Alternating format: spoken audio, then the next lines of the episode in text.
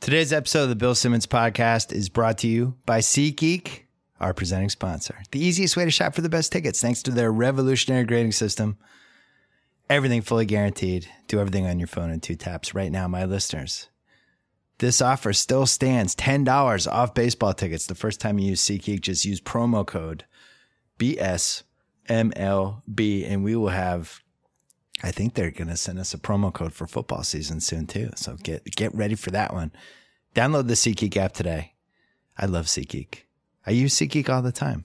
I've been looking. I've been using SeatGeek lately to to buy tickets for um, my son's going to a Red Sox game this month, and I had to get him tickets to go with my dad. Guess where I went? SeatGeek.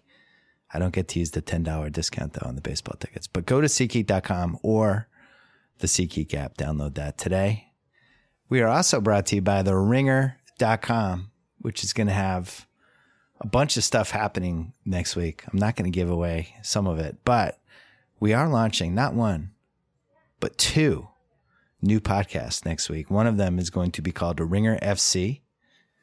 That is a soccer podcast. Soccer season's heating up. I mean, stuff's happening. Neymar just pulled a Kyrie on uh, on Messi. Premier League starting and it's going to go all the way through the World Cup. And we have some awesome soccer people on staff. Chris Ryan, Micah Peters, Ryan O'Hanlon are going to be the hosts with Donnie Kwak coming off the top rope every once in a while from New York City. So check that out. That feed is going to go up, I think, this weekend. Ringer FC. And then the other pod we have, I'm very excited about this one. This is breaking news right now. The Rewatchables. That's the name of the podcast. Guess what we're going to be doing on this podcast?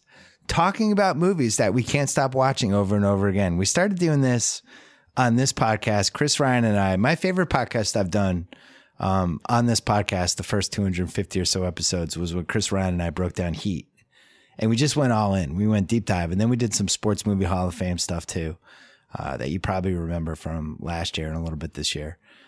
This is where we're now creating a feed called the Rewatchables. And it's not just going to be me, it's going to be a bunch of different ringer staffers we have gotten pretty high tech with what qualifies as a Hall of Famer, rewatchable versus honorable mention.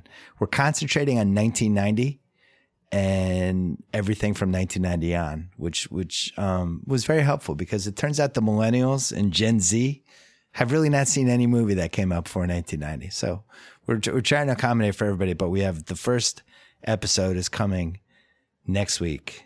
Should I spoil it, Tate, or should I not spoil it? You can tease it. I'll tease it. Yeah, what's the tease? Can they handle the truth? I don't know if they can handle the oh, truth. Yeah. That's a good tease. Yeah, I don't know. I don't know if they can handle the truth. But that's coming next week too. The rewatchables. And speaking of podcasts, don't forget binge mode is bouncing off Game of Thrones every single week, late Wednesday. I went on two other Ringer podcasts other than this one. I went on Cousin Sal's Against All Odds, which is the funniest podcast I've ever, I think I've ever been on. And it wasn't because of me. It was, we had Brad Mulcahy on, our friend who works for Jimmy Kimmel Live, who has had uh, an up and down life to say the least. Gambling has intersected with that life. And we basically did the autobiography of Brad. And not once, not twice, but like three different times he threatened Tate. He, uh, he, it, it's indescribable. Getting some good feedback on it. It's a podcast unlike any other. And you can hear that on Against All Odds with Cousin Sal. I also went on Joe House's podcast, House of Carbs. It was part two of our David Chang interview. And then Rembert Browne was on there, my old Grantland teammate, Julia Litman doing food news. That pod is, is a really good one. It's, it's for the hungry by the hungry. If you love food, I would highly recommend that one. We have a good one coming next week too. But the Ringer Podcast Network. And guess what else is on the Ringer Podcast Network? The Bill Simmons podcast. That's what you're listening to right now. Coming up, an interview I did with Jason Stein, who is somebody that I met a few years ago, and we we go into that, but is one of the smartest guys I know in terms of where is stuff going. So we thought, who better to have on Smart Guy Friday, which we don't always have Smart Guy Friday, but when we have Smart Guys, it's usually on Friday. Jason Stein's going to walk us through a bunch of stuff. I did want to mention one thing though. We talked about Steve Nash's docu series, the uh, the finish line that we did on Grantland, and and how that came to be and stuff. And I forgot to mention the guy who did that series for us, Jon Hock, who directed it, who's one of my favorite people I've ever worked with. And uh, and we were talking about the mechanics of how that came to be. And I should have mentioned Jon Hock, and I didn't. But he's a brilliant guy, and he he um, not only did that, but he's also done a bunch of 30 for 30s. And he did one of my favorite things I've ever been peripherally involved with, which was the second 30 for 30 short we ever did. It was called Jake, and it was about um, an author who did all these baseball books called, uh, his name is Alfred Slote. And my two favorite books by him were called Hang Tough Paul Mather and Jake.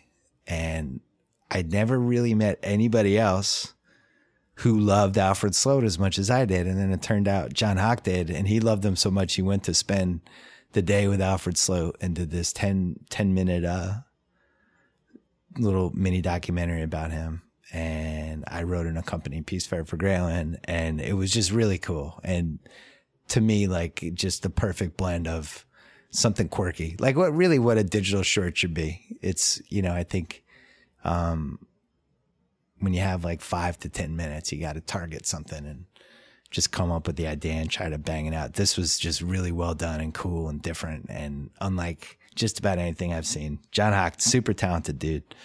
I miss working with him. Anyway, wanted to give him a shout out. And um, I'm trying to think what else we have to cover. No Kyrie news. Nope. I'm very excited. So when I did Sal's podcast, which I think we taped on Monday, I was really out on the Red Sox and now I'm back in. But that's that's what life is like as as uh as a baseball fan. The ebbs and the flows. The ebb and flow. Ebbs and flows or ebb and flow, whatever. The Red Sox look dead. They traded for Eduardo Nunez, who is just was red hot when they acquired him. And he hit two home runs on Saturday night and basically saved the season because I think they would have gotten swept and gone into an irrevocable tailspin if they lost that game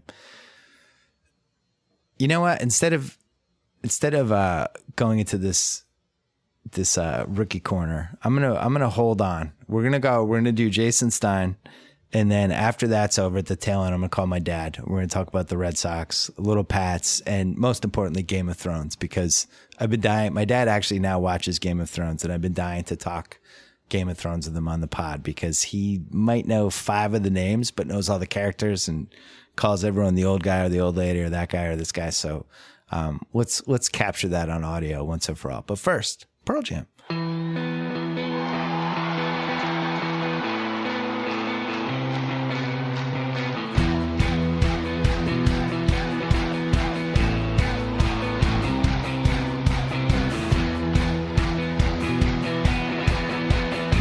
Jason Stein is here we met at some dinner a couple years ago. He was running his own company called Laundry Service, which has now blossomed into Laundry Service and Cycle. And he is one of the premier knows what's going on on the internet slash social media people that I know. So we're going to talk about where shit's going, um, how shit's changed over the decade, and why don't we just start with your story, how you got to where you got? Because how many people you have now? Like 500? Uh, 450. We have 450 employees. and you have like one of the nicest offices in Brooklyn. So this is a good story because initially it was just you and like how many other people?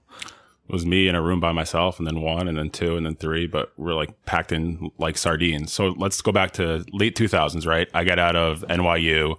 Um, two things are happening. One is the economy is absolutely crashing, like the worst possible time you could enter the job market, right? Uh, Lehman Brothers has just gone under. Bernie Madoff fraud has just been found out.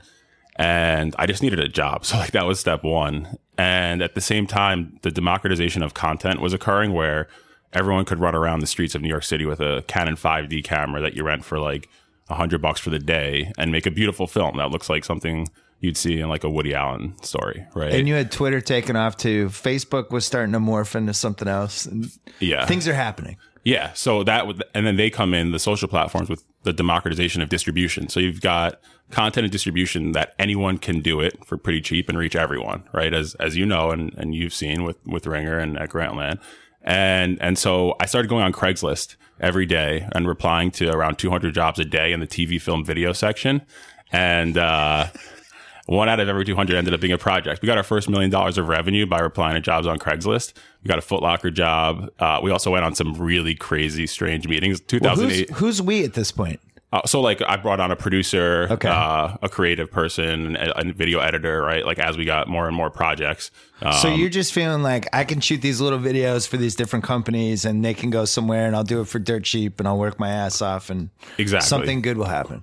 That's exactly right. And then we got started getting good at the distribution of the content because we realized just making a video for YouTube and putting it out wasn't enough. We want to make sure it's seen by the right people and get shared a lot. And so that was the the way we started Laundry Service, which is the first agency, the first company I started, and is now a top ten ranked agency in the world by Ad Age. And the the best part of those years That was a good promo right there. I like how you snuck that in. yeah. You yeah. left out the I've been part. listening to the pod enough to know how to smooth. It was good. in. You, yeah. you you snuck that one in, but you left out the part the the the one out of two hundred good jobs that you get on Craigslist. But then you left out some of the seedier are the opportunities that you passed up. How much out of like every two hundred? How much was porn or like women bodybuilders wrestling old guys and like how weird did it get? really weird as weird as you can imagine one that i was just thinking about the other day this guy who's the general counsel for a fortune 500 media corporation right public company uh, hires us to help him write a spec script for mad men because he decided he wanted to leave corporate law and become a screenwriter.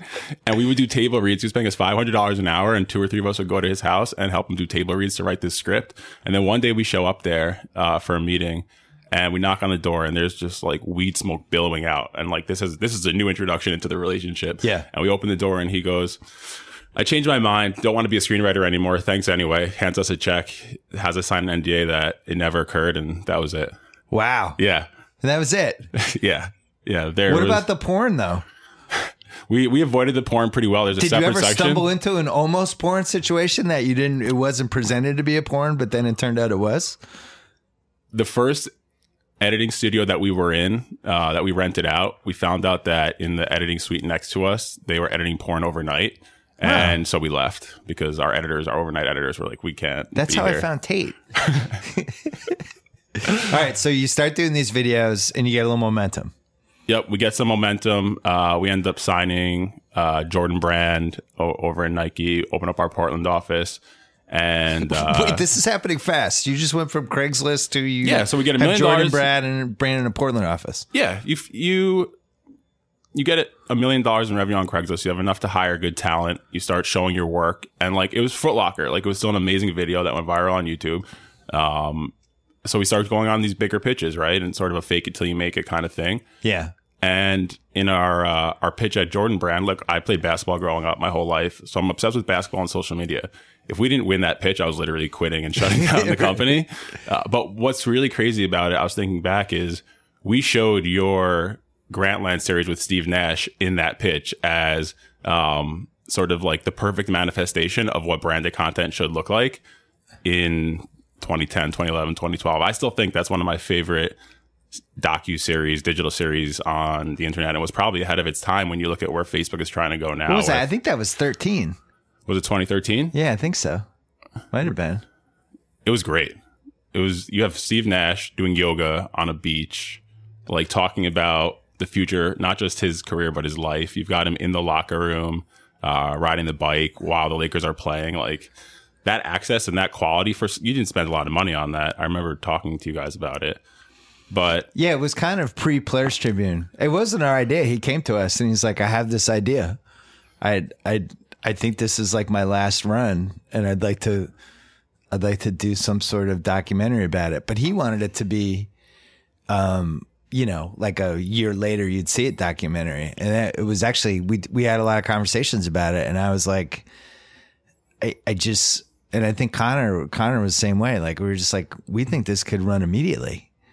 Like, why, why not? The, we have the technology now. Like, let's experience this real time. And we went back and forth. He was really dubious of it because there wasn't a track record for it yet.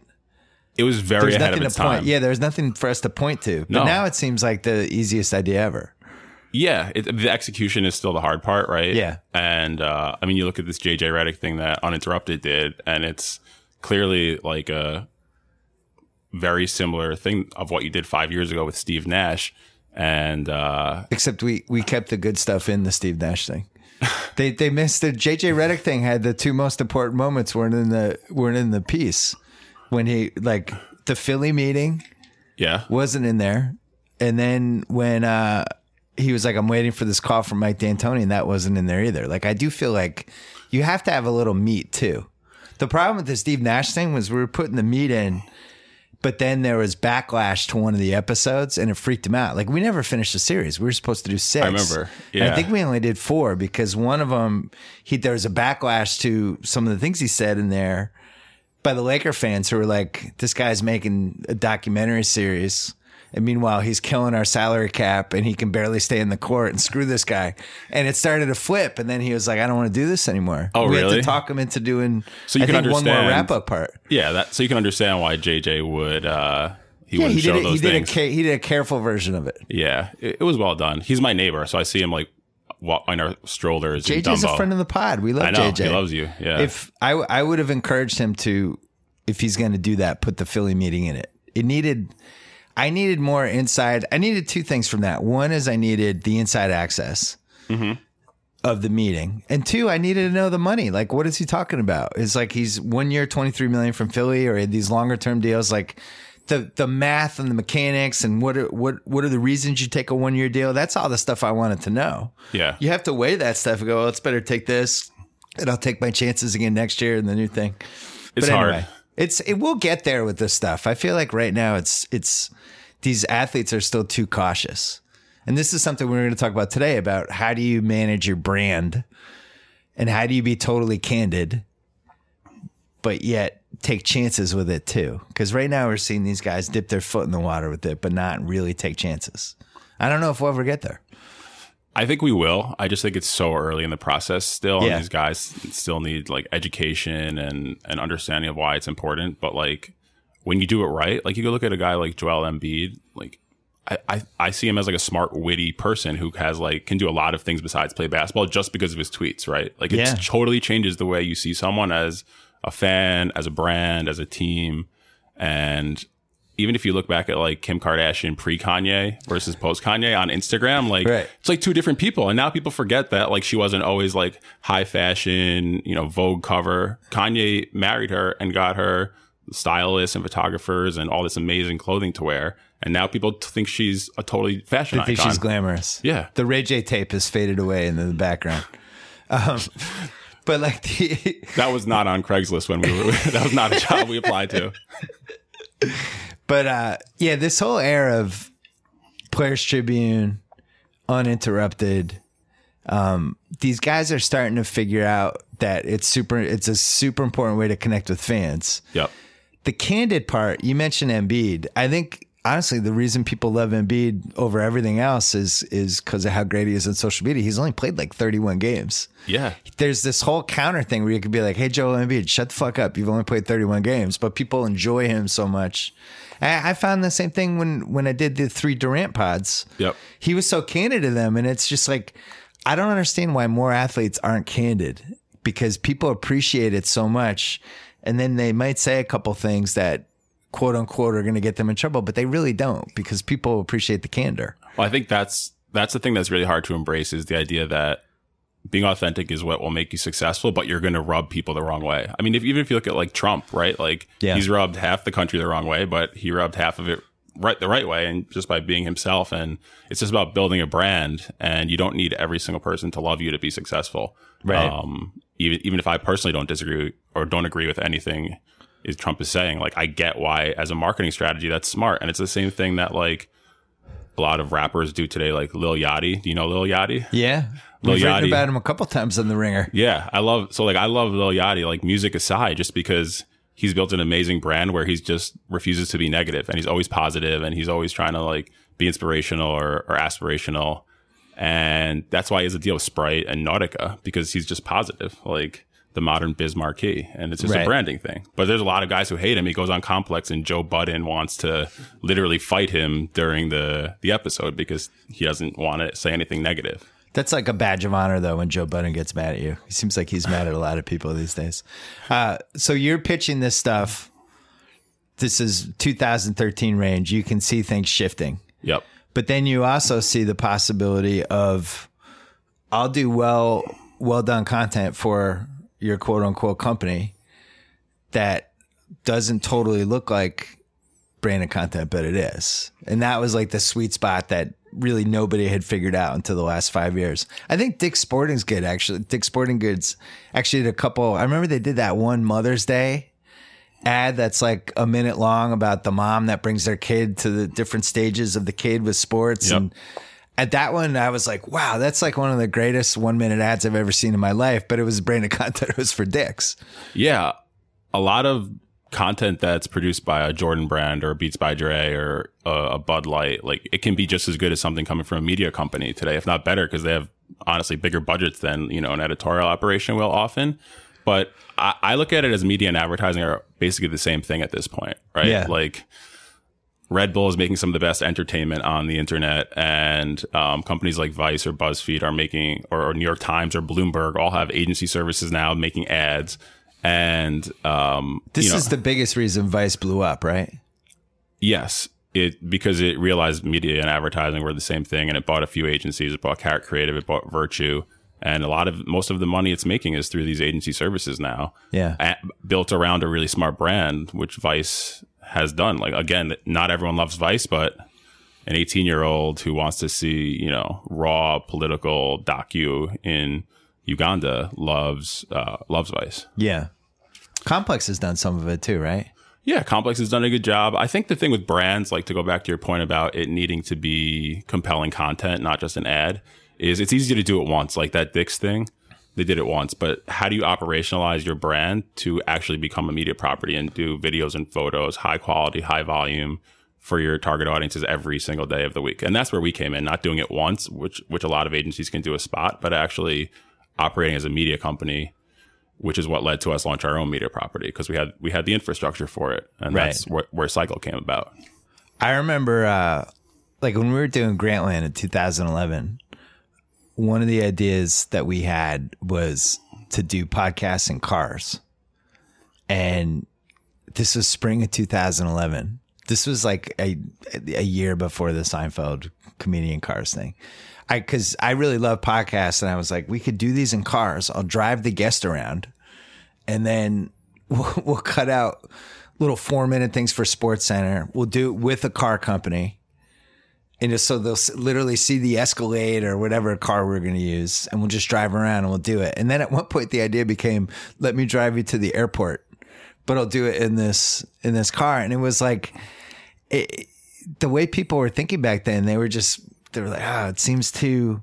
But now it's like that's the kind of stuff that's happening nonstop something shifted that made it okay to do ideas like that where there was a fear in the early part of the decade from people who were like no the audience is going to hate that they're going to think it's too over the top but Yeah. then now now it's like nobody cares Car content is really popular right now. Yeah. carpool karaoke. um, Oh, yeah. the Seinfeld thing, which I guess they're bringing to Netflix. Uh, but yeah, look, I think the internet has become entertainment at this point, and people have stopped saying like, "Oh, it has to be this fully produced, like special package, thirty minute, perfect show," and it can just be good content uh, of any length and any location in a car, people talking, and I mean, kind of what you do after Game of Thrones now, right? Like, it's it's kind of a traditional TV show, but it also feels like something that was born and bred from the internet, right? right and that's what that's what excites me about it. Is like it has the production value there, but it's also not like overproduced or stuffy or stodgy or anything like that. And you can watch it. The biggest thing on the internet, right? Like you can easily get it on Twitter or Facebook. You're not making people like go go to a, a subscription to a paywall to an app on a TV to get into to watch a show. that's a pretty unique model that i'm not sure we'll see if it can work for things other than the, the single biggest tv show on the planet right now but you know we come on right after but then it's archived in the periscope. So if somebody didn't watch it on time and they watched it on dvr they can go watch it after. I, it'll be interesting to see if that model works for sports and for other things like the oscars and just is it just Thrones that makes it? You know, I'm not saying it's it's a runaway success, but it's it's been cool, and and we've seen the audience grow, and we've seen good things out of it. But these little homemade studio shows, the possibility of if you could ever get the timing right between a broadcast and having personalized announcers for games, it seems like where that that a lot of this is going in those directions. Yeah, I, I agree. We we did a, a live show called Buckets. We hired this guy Rob Perez from Fox Sports, Yeah. uh, Worldwide Wob on Twitter. Worldwide Wob. Yeah, he's he's great. He's a total maniac. Um, and we we got a nice amount of viewership for this show, which we like. One of the, it was a small production, sort of experimental, and we'll we'll do it. We'll reinvest next next year in it, but. I do think that's where it's going. I think you get personalized content from internet personalities you care about. It doesn't have to be part of a Uh, a, a TV broadcast to to watch it. You don't have to watch Turner to get commentary, live commentary from people you like on an NBA game anymore, right? It does feel like the production quality needs to be up. Like last year, which I think 2016 will be known as the Facebook Live year. Yeah. where it's just like, hey, turn some cameras on. We did it. We tried a few things, and we Yeah. did, we just didn't feel like the content was good. Yeah. you know, you're just turning stuff on and filming people on a couch, yeah. and I don't know. For some reason, for six months, we were like live, live, live, and then Yeah. it just wasn't working. Well, that's what Facebook does. They fund essentially marketing campaigns. Like they'll give you money, they gave people money to make live videos just to market live as, as a product that they have. And maybe they're just positioning themselves to get sports rights in the future and to, to show their capabilities. Uh, and now they're doing it with recorded shows, as as I'm sure you know. And they're just promoting the fact that they're going to have original, everything. Yeah, they're going to have Yeah. original content, and uh, it's really not that different than when like Netflix used to license its content from stars. Like it got all this content, it got it curated enough that people would subscribe, and they made enough money to start making their own content and trying to crush those, those former partners. And I think Facebook ultimately will have to make its own content, right? Yes, and and own everything. And they'll still have everyone else making content for the platform, but I think you'll see things more like Snapchat Discover where there's some curation element to it as well. My question with the Facebook stuff is how how much content do you make? How do you position the ones that you care about the most versus the ones that you're just putting up to kind of eat up innings? Yeah. Where is it archived after the fact? How do you rerun it? You know, you look at something like 30 for 30, um, which I will fully admit we had no idea had a rewatchability component to it. We figured eventually they would end up on ESPN Classic because Sports Century had established a model the previous decade of Sports Century came on, but then they would kind of rerun them and it would eat up innings. So we figured that would happen. Not on ESPN One. Right. We didn't know like we could run Fab Five for the 31st time and it would get a rating. Yeah. And so with Facebook, when you're buying something and you're getting a show out of it, if you're just getting a one time watch of it, I don't know how that model, you know, how does the rerun model work for that? We'll see, I guess.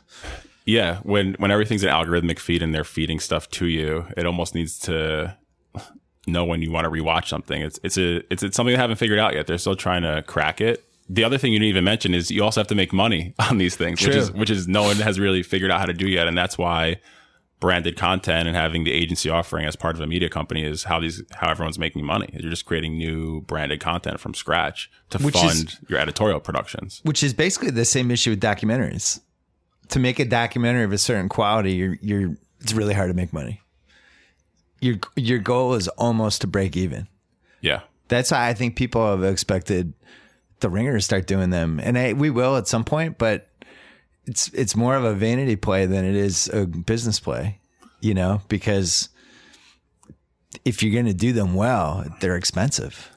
Yeah, I our our strategy towards documentaries has been um, shoot them when a brand funds them, and and like one of the things we used to say early on was like when when thinking about uh, how to work with advertisers at Cycle on the on the media company side was come for the meme, stay for the branded content, and like advertisers Right. get so excited about these viral memes and they want to work with you, and then you sit down with them and they're like, okay, so give us a, a one minute documentary and they're they're totally different formats, but it makes people like your brand as a, as a media brand, and then you can do a lot of different things, and that's what attracts brands to working with Vice is not necessarily like the reach of of their content, which isn't a lot actually, it's small, but they have a, a brand that con, uh, millennials really alike and believe in.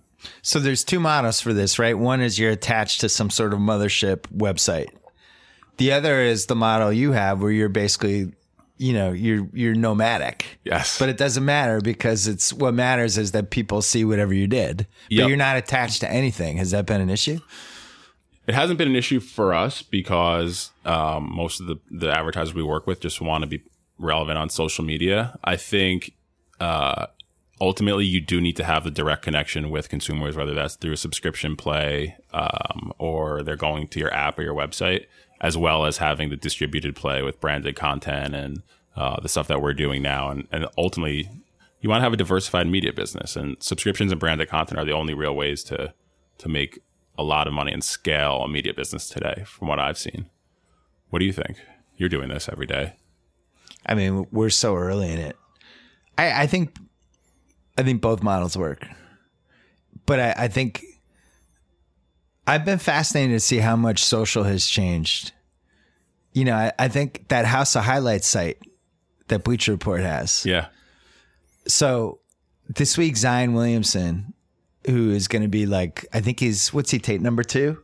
Yeah. Who's number one? 2018, Marvin Bagley. Marvin Bagley Jr. Yeah, yeah. The he bag man. Um, so Zion Williamson's number two. Yep. They have this game against uh, LaVar Ball's AAU team. That's basically what was the platform it was on? It was, on, It was uh, just is- Facebook, right? Ball is life. Yeah, it's just on Yep. Facebook, and like a million people watched a piece of it at some point.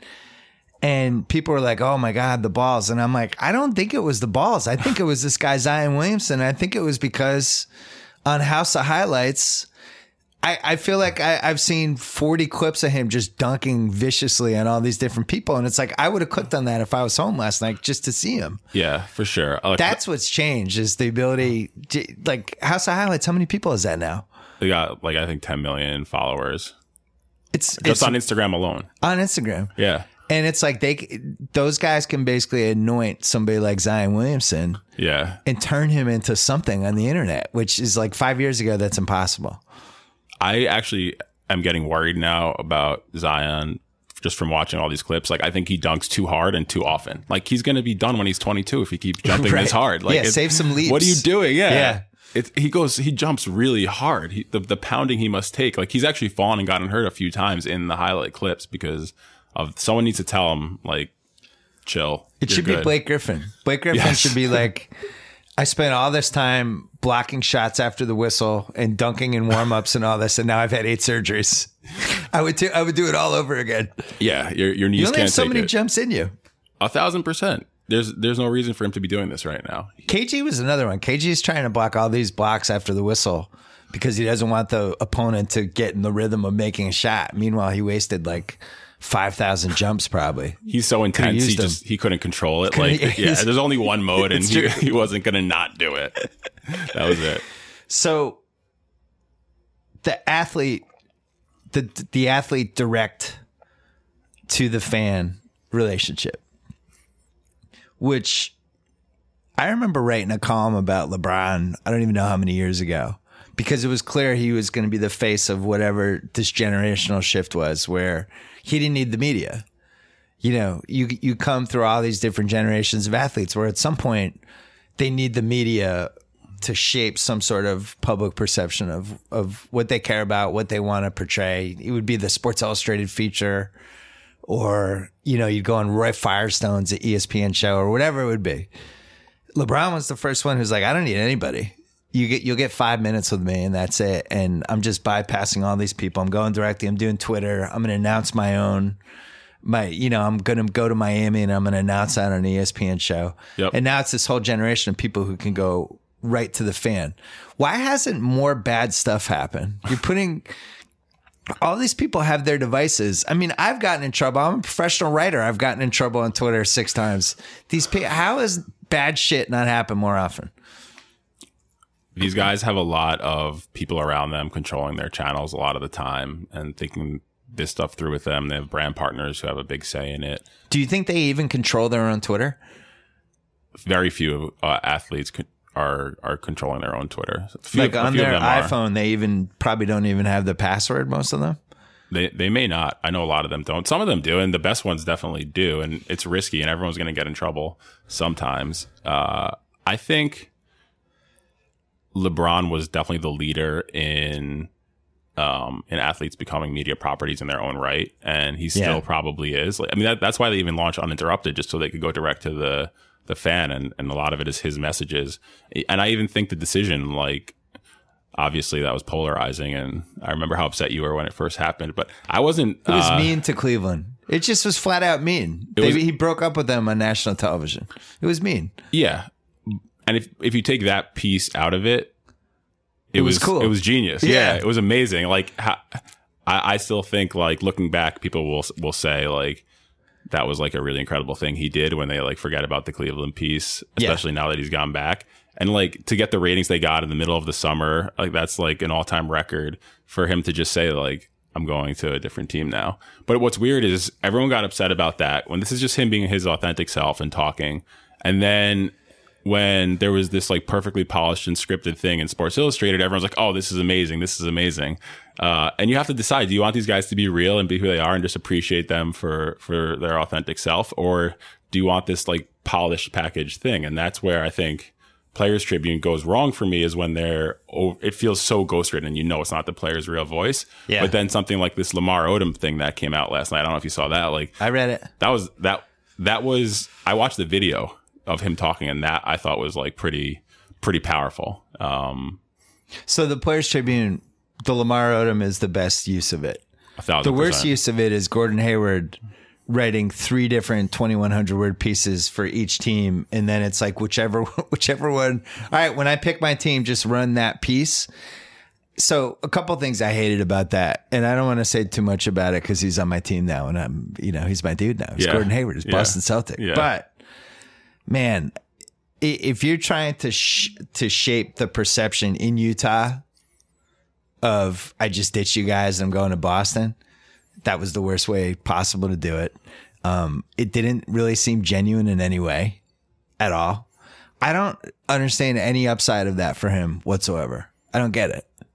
I, I, you're just better off doing the full page newspaper ad the next day or doing some tweet and then getting out versus the 2100 word piece that you had two other ones prepared that's where we we've been really I've I think it's been really clumsy with some of these guys because they know they they have the right idea but man sometimes it gets executed just poorly. I think that's the risk in partnering with any media property instead of going direct to your own audience is a media property is not necessarily a PR agency or a branding agency or um, always thinking about your best interest. They're thinking about like reach, engagement, impact of their content, right? Yeah. And um, when you can really own that message yourself and give it directly, you don't have to worry about it as much. But th- at the same time, like that Lamar Odom video that they made, like he's not making that on its own. It was like beautifully shot, beautifully Right. edited. Um, so I think for all of us in this like new digital media era, we're all very early in our businesses and figuring out what they are going to be and how to monetize them best and how to be most relevant. But there's clearly a sea change coming. Like the paid TV ecosystem is in deep, deep trouble. Um, I think it's it's more of a bubble than people realize, and I think the the media companies are are openly starting to realize this for the first time and just say like like maybe TV isn't going to be perfect forever. Like five years from now, it's definitely not. Subscribers aren't going to start stop stop leaving traditional cable, right? And that's a in advertising alone globally, hundreds of billions of dollars are spent a year. Like where does that money go to? Facebook, Google, Ringer, Cycle. Ring I will Who? take some. Yeah, we all take it, right? that, like that, there's not a, like you couldn't take all 200 billion. You wouldn't know what to do with it, right? Like you can't make that much branded content. You can't do that many podcasts. So I think all of these new media properties are going to ultimately win in the end, as long as they're relevant on the internet, where traditional media has really struggled. Let's take a quick break to talk about the Showtime original series Ray Donovan, starring Liev Schreiber, Jon Voight, and special guest star Susan Sarandon. Wow. The heavy hitters this year. When the Hollywood elite need a problem to disappear, there's only one guy for the job. That's right, Ray Donovan. He can bury any secret and solve any problem do it without breaking a sweat. Damage control, no problem for Ray. Keeping up with the chaos is no problem for you. I, you know, who's excited right now is my mom because this is one of her favorite, favorite shows. She loves, she loves the strong anti-hero males on Showtime, and she especially loves Ray Donovan. So shout out to my mom. Listen, stream and catch up before the new season of Ray Donovan by downloading the Showtime app and starting your free trial. Oh yeah, free. Don't miss new episodes of Ray Donovan every Sunday at 9 p.m. I know my mom doesn't miss any of them. Only on Showtime. All right, back to Jason Stein. So the TV thing has been fascinating. A couple of things that I've noticed just this summer. ABC's 10 o'clock shows you look at ABC, NBC, CBS, which is what I grew up with and you grew up with, Yep. and you know, like Jimmy did the Man Show on Comedy Central the first year. That rating is higher than any late night show right now. Just the Man Show on Comedy Central. Crazy. He's getting. He's had nights where ABC's lead in for him is like a zero point three. This is ten o'clock on a on a primetime network, and it's like, where is this going? People, I look at. I've talked about this before, but like Tate's generation and my kids' generation, like they don't even go to channels. I'm gonna have Logan Paul and and uh, Lele Pons. I'm gonna have them on a podcast. My kids are gonna be more excited about that than any other guest I've ever had on my podcast. What are you going to ask them? What are you going to talk to them about? I want to find out how the hell they got to where they got. Yeah, I'm fascinated crazy. by it. These they are the biggest celebrities for people who are like ages nine to thirteen on the planet right now. Yeah, they they they literally are. Like I was saying, ABC did this terrible Battle Network Star Show, right? It's Yep. like this old school, awful idea. And it's like, ah, we get old, washed up celebrities. There's Ian Ziering and there's Corbin Bernsen. If they had done that with YouTube stars, that thing would have would have been the highest rated show they had in five years for for like stupid reality stuff, right? All these YouTube Vine slash all Yes. these people had just been then they would all been tweeting about it and Instagramming it and I would say yes, but though they would have had to broadcast it on the talent's YouTube channels or Instagram channels and True. not on TV You're if they wanted kids to watch it, which Yeah, is like the crux of the challenge for Right. for everyone now. But it like clearly there's scripted broadcast network shows at night are are only going in one direction. I think the question is really like what happens with sports and sports rights and um so WWE is the first one. yeah, WWE, Dave Meltzer, whose newsletter I get every week. Shout out to Dave. Been reading him forever. Um, he followed up on something that I had been fascinated by last week about basically no rights are up with the big sports until uh, next decade. Yep. But WWE and UFC are up sooner. And it's like, what's the market for this? WWE, it actually makes more sense for them to go to Facebook than it would be for them to stay on um, USA. USA, they have to have these three hour shows to get enough advertising. Yep. Facebook, Facebook could just be like, What's, we'll take it. What's your, we'll top whatever USA's offer is. Yep. And we'll run it on WWE's Facebook page, which I think has God knows how many millions of people. Plus, they could position a certain way. It'll actually be seen by more people, probably. They could have tighter shows, be two hours instead of three. Everyone makes more money. It's a fucking no brainer. Yeah. That's where we're going. And the question becomes what happens when you bring WWE and UFC and uh, esports directly to, to audiences on Facebook and Twitter? Does that cannibalize traditional sports who are stuck in these old deals on TV? Like, I. I wonder if it's actually bad for the leagues that they're stuck in these long term TV deals. As much money as they're getting short term, like, is it going to hurt the popularity of their sport because you're not bringing the content to people in the place in the ways they want to watch it? second. Yeah. You're not putting in four different places. That would be fun. Yeah, like e- esports is incredibly popular now, and that has to take time away from watching other sports. But I sports. thought the esports, the traditional network ratings on the esports were super disappointing, right? Yeah, that, And that- yet that's on, exactly on the, the, point. internet, they're gigantic. Yeah, that's that's the thing is is you have a no matter what the sport is, you have the potential to reach a bigger audience if you're going direct on the internet, and if you're stuck in you know the walled garden of TV, it could be bad for the actual leagues. I mean, the NBA has done an amazing job with its apps and trying to bring the content to people wherever they watch it. Like Right. in China, The NBA is by far the leader. yeah, the NFL made some announcement yesterday that they're trying to do more stuff like this, but Well, you know what's been funny about this is they're finally rethinking commercials and what works and the second screen experience and Yeah. split screen and all this stuff. And you saw it, you saw it a little bit uh, last year, but then I really noticed it in a profound way during the British Open because they were just staying on the course and running the ads on the side. And now I, I think the NBA, they haven't said this yet, but I think because they cut down from 18 timeouts to 14, which was huge yep. And they cut down. They're try, really trying to speed up the end of the games. And I think one of the things they're going to experiment with is commercials when somebody is shooting free throws, because you can have. They've done it sometimes. ESPN will have these wide shots of somebody taking free throws, and they'll be like, "Hey, Thursday night on ESPN, don't Yeah. forget about blah blah blah."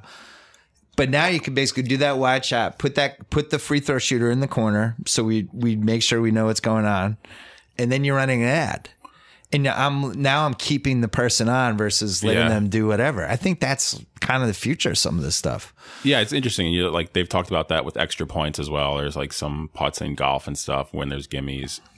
Kickoffs, Yeah, I, if especially if the kickoff's going to go out of bounds. yeah, I think I mean, not out of bounds, out of the end zone. Yeah, I, I think there's two ways this that it can go. I think one is where you're sort of co-opting attention, where someone has to watch to see what happens with that that foul shot, and you also have an ad running. But as an advertiser, like I would wonder, do I want to be like forcing myself into the screen while they're clearly just there to watch the kickoff and like hope that they like hear a bit of what I'm saying, or, or would you rather have the TV network be in charge of all programming, including the commercials. And I feel like as a, as media companies who are creating all of this content, creating a whole hour to three hour broadcast, you should also get paid to make the co- the commercials or branded content that air during the show, and don't let other people make those um, those spots. Like BuzzFeed would never run on its channels on Facebook or its website a spot that it didn't make, right? And So you're saying like ESPN should do that with an NBA game? Absolutely. Yeah. Like eventually, I think all media companies, the way it's going, will have agency services, right? And they'll be offering, oh, you want this 30 second spot? Okay, here's the, here's what we're going to do. Here's what it would cost for the creative. Here's what the media buy is going to cost. And that's a way to make a lot of money. It's like if you think about what Vice has done, they have the editorial and the agency services. It's the same thing we're trying to build now. And I, I think ultimately media and advertising converge in that in that way. So maybe that's something that happens during these little moments in the game, like the the split screen free throw, the split screen. Uh, there's some instant replay review in the NFL that we know is going to take four minutes. Yep. And they start running the commercials on that. All this stuff should be faster. And it should- Baseball is the one that needs it the most. Oh, well, that's a whole separate conversation. The I I- I think the the big like takeaway is whatever runs during the game should be entertaining. Like if if it's a Suns game and Devin Booker has, you know, is going on 40, 50, 60 points, you should be running a 1 minute documentary that you've produced for Nike about Devin Booker. So you're actually learning and being educated and entertained by by this content. It's not just like something you're being forced to watch. It should be additive to the experience. I don't think the networks ever figured this out. They're trying to. Like they, they've all sort of launched agencies now. They're all trying to, to figure it out. I think it takes time. They It's- can't even figure out how to run music from after 1990 on when they're coming out of commercial. Yeah. it's, it's always they're still running the 70s rock music. It's innovator's dilemma, right? You've got Yeah. all these big TV companies making billions of dollars, way more than any digital media company is. And they have to decide, do I just keep doing that or do I sort of disrupt myself and, and try and build for 10, 15 years down the road or risk being gone then?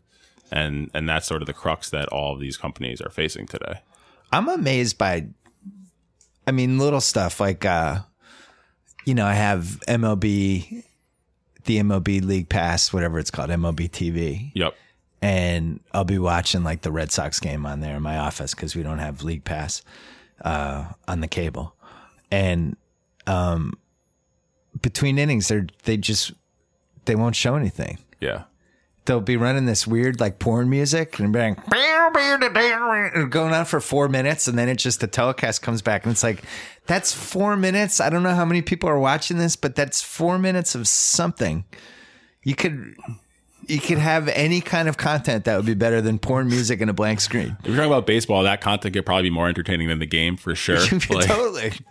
Just show me Aaron Judge homers with like you know he's hitting Nikes instead of baseballs, like anything. yeah, I I don't know where baseball goes. They need to reinvent the actual game. And I think that's going to start happening. Either the, the sports have to reinvent themselves or new sports will be invented. Like UFC is a, is a new invention of uh, like that competes with boxing now, right? Because Yeah. boxing didn't evolve its sport, right? And I think the NFL will have the same challenge, especially with like the players' health issues. Eventually, like that just clearly is going to be the story.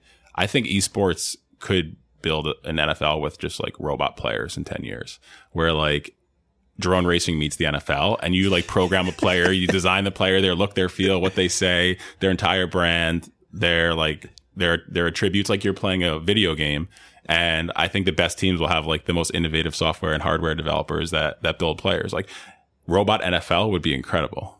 I think that's a good idea.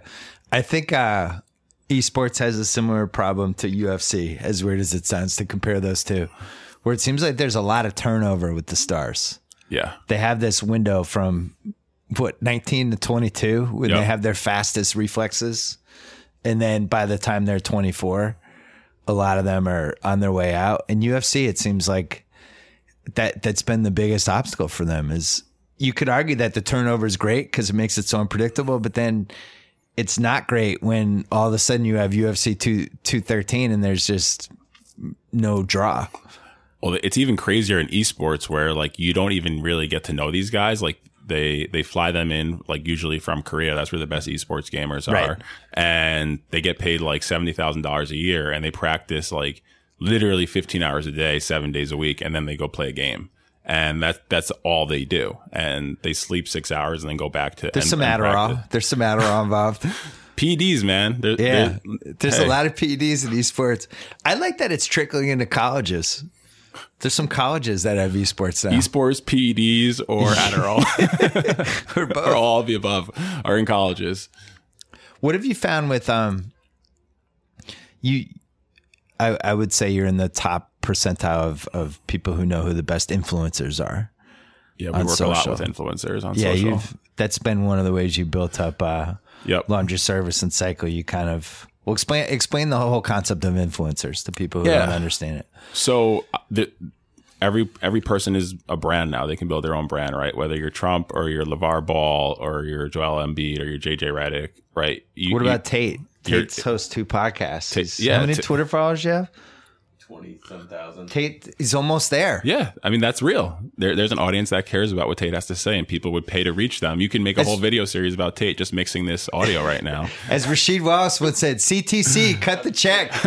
Tate's available. He'll wear any sponsored hat. Yeah, and and so you go from twenty thousand to two hundred thousand to two million followers, and and you're a media property now, right? Like if LeBron posts on Instagram or Facebook or Twitter or all of them, he's reaching more people than most media brands would, right? And so he can he can he's influential over that audience. You get an endorsement, you get content.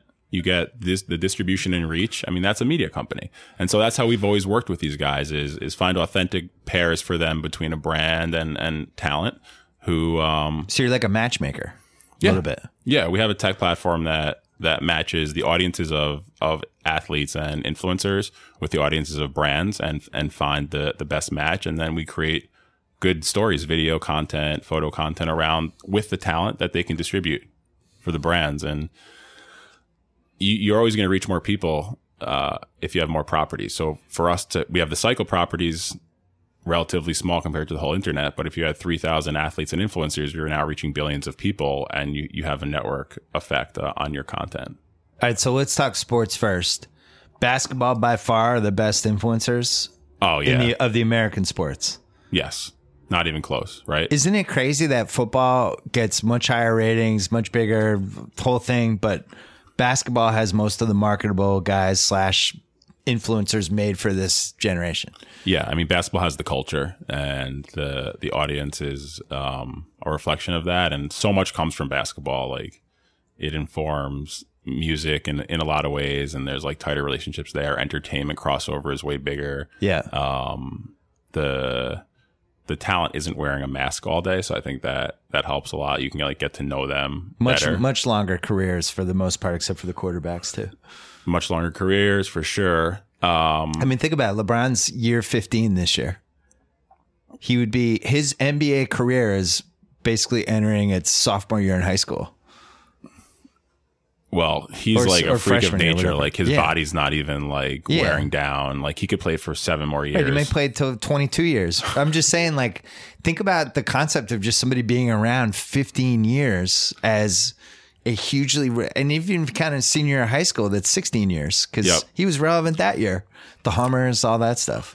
uh, action sports is also really big for influencers on social media like the, these skaters who because like their job is basically to just like do cool shit make a video and put it out. Like they don't have another job really. You don't make your money if you're in action sports uh, in the competitions. You make it from the brands that you work with because they think you know your audiences are cool. Yeah. and you know guys like ryan Sheckler who are basically like from his show on mtv till now he's like he's an amazing talent on when he's skating but he's even more well known for just like hanging and being cool and doing cool tricks and like having Yeah. good tattoos on his shirtless body around the internet and like that he's a media brand, right? He could. I'm the a- same way.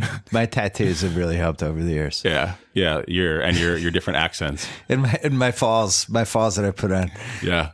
You know, uh, that's another one of my favorite Instagram feeds, by the way. What? Hall of Meat. I've never seen that one. It's just skateboarding accidents. Really? Yeah, and it's it's terrible, but somehow my son found out about it, and the whole feed is just people wiping out. That's and it's grisly awesome. sometimes, but it's like I found my favorite two, you know, uh, Instagram video feeds are House of Highlights and Hall of Meat.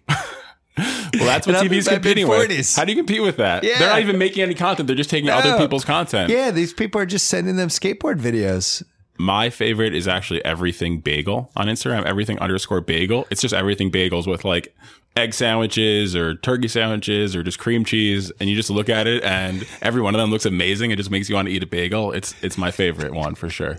We're trying to get you know Joe House, my buddy, who's who's hosting our uh, food podcast. So Yep. he's done four, but trying to get him to get his Instagram going. Like when he, wh- whenever he's eating, like just take a picture of the food and go. And it's what's weird is I would always be interested in what he's eating.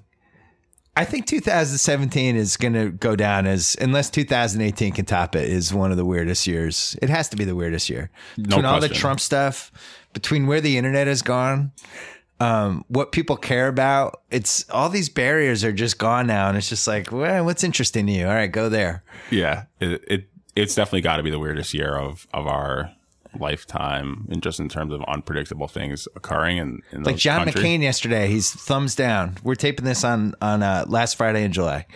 John McCain does the thumbs down on the healthcare bill. That that uh, clips on my on my Twitter feed like what five minutes later.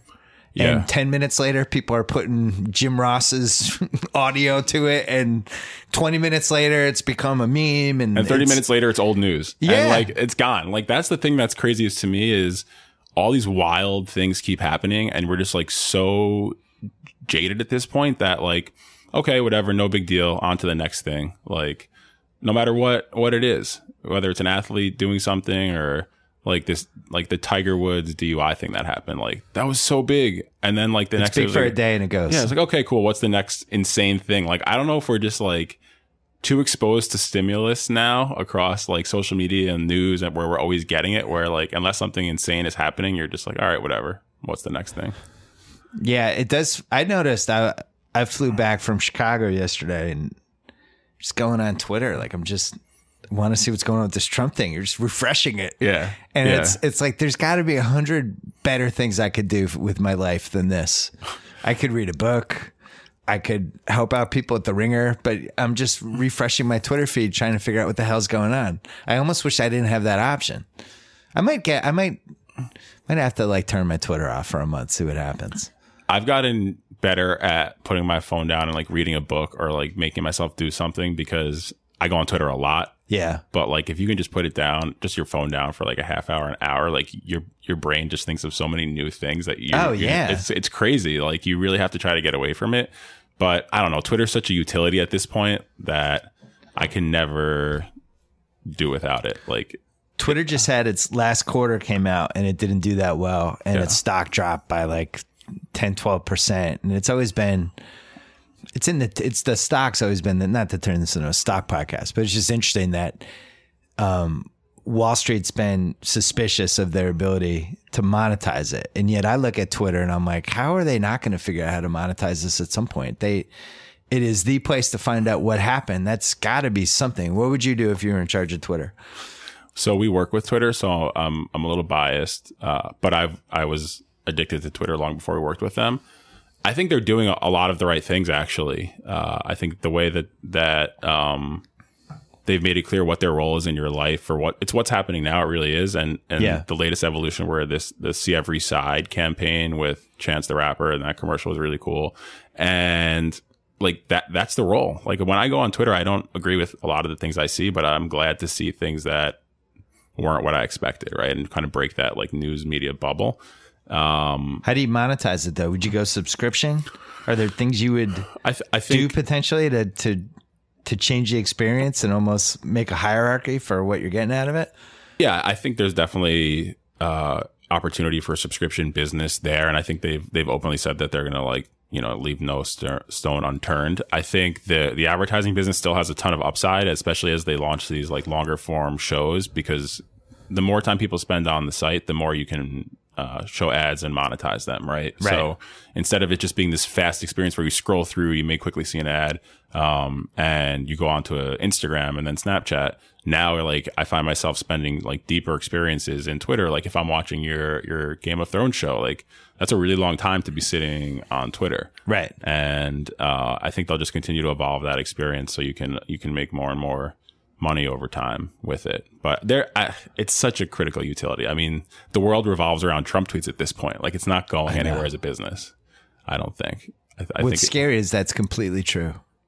The world revolves around Trump tweets right now. That is not an inaccurate statement. no, that's literally what what's happening, and it's like I wake up in the mornings and I check Twitter to make sure nothing horrible happened. Yeah. You just don't know if it's the day that he's going to be like, I've decided to bomb North Korea. yeah. You just don't know.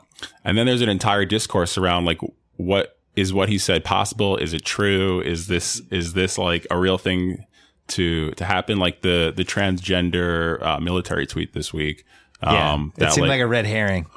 Yeah. He threw that out there because he was, it's, it was like to push everybody's attention that way versus whatever else was going on. Yeah, because you have to get upset by something like that, and and then everyone's talking about it, and you're like, okay, well, what's he really doing right now? Or like this this thing with the Scaramucci guy, Yeah. You- like whatever that was, like that had that that has to be planned, right? Like he they didn't just. He didn't just randomly say a bunch of crazy stuff that got leaked. Like he knew exactly, he knew what he was doing. Or it's completely haphazard, and that's even scarier. It's, it's, or it's completely not planned. it's the LaVar Ball theory. Is, Yeah. is this all uh, evil genius mastermind, uh, or is it is it totally random? But that, like Trump and LaVar Ball have a lot of similarities in in that sense. Like, um, Yeah, any attention's good attention. yeah, and it's all just about making noise, branding, marketing. Like uh, LaVar Ball, he's more WWE to me. He's basically when he was on WWE, it all fell into place. Yeah. it's like this is what he is. He's a WWE manager yeah, with ch- with children. yeah. I mean, I think the difference with him is like he's not he actively is not trying to like offend anyone. I think he's just trying to have a good time. Right. Um, whereas. I would say there's a lot of differences between them, but yeah, he's But- but he's like- a benevolent version of it. Yeah, he, exactly right. That's exactly what he is. Facebook versus Twitter versus Snapchat. Instagram basically took Snapchat's two best things, and they just took it. They're like, "We're taking these," and people are very concerned about Snapchat. I'm sure you deal with them too. What, what, uh, what's your, what's your short term prognosis for Snapchat as they try to recover from that? I think they're still exploring different ways to make money and, and build a business and it's very early for them. They do have some really good good things going for them, right? They have a bunch of really young kids who are obsessed with using it as a messaging app for communication and it's like all these kids do. Um Because the adults can't figure it out. yeah. It's their way. It's they, they go in these little little rooms, and we can't. I'm too stupid to figure out how to get in there, and they can have all these conversations. Totally. That that's exactly it. And then they have like I actually do they're a camera company and that's what they've come out and, and said. Unclear how that becomes a business, but you know this like hot dog lens that they have, the dancing hot dog thing? Yeah. That's, like I've seen that on Instagram way more than I've seen it on Snapchat. And then you're like, wow, they really are a camera company. They're doing the most innovative things that you can capture and, and shoot and make your own animations. Um, how do they monetize that when it gets sh- shared on every other platform in the world? And then they have the Discover thing, which is is interesting. They're the furthest along in how to have you know original productions with media properties alongside a social app. So not inside of it, but next to it. I thought what they did with the NBA was pretty cool. Those stories right after the finals. Yep. That uh, were well done, and just like here's the finals on Snap. Here's what you missed last night. Boom, boom, go through. The NBA did versions of that for uh, for YouTube. Yep. They make like these fancy five minute mini documentaries about each finals game. And then they do the Snapchat thing and it was, it was cool. It was smart. And I think a lot of people watched it. I mean, it, I heard it was like, you know, between eight to 10 million people per little Snapchat thingy. Yeah, and and Snapchat has, is going to have to make a, a tough decision because ultimately, if they really want to grow that Discover section and, and their media property business, you have to open it up to everyone and let that democratization of content and distribution occur. because even if you have 10 or 20 or 50 media properties, there's like thousands that people are obsessed with. So if I go on Yeah. Snapchat Discover, I should just see whatever is most interesting to me of every media company. It shouldn't be walled off to just the 15 they're working with Right. that day. Right. And I think right now they're trying to differentiate from Facebook. So they're actively saying like, no, we're a curated experience. But uh, my, my guess is they will.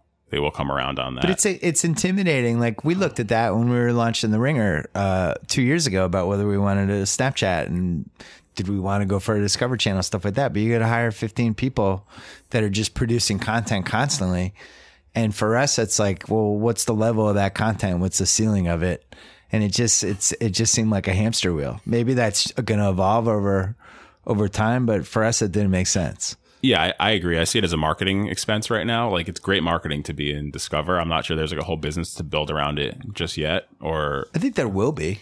Doesn't seem like they've totally hashed it out yet. the biggest thing is, and this applies to Facebook and YouTube and Twitter as well.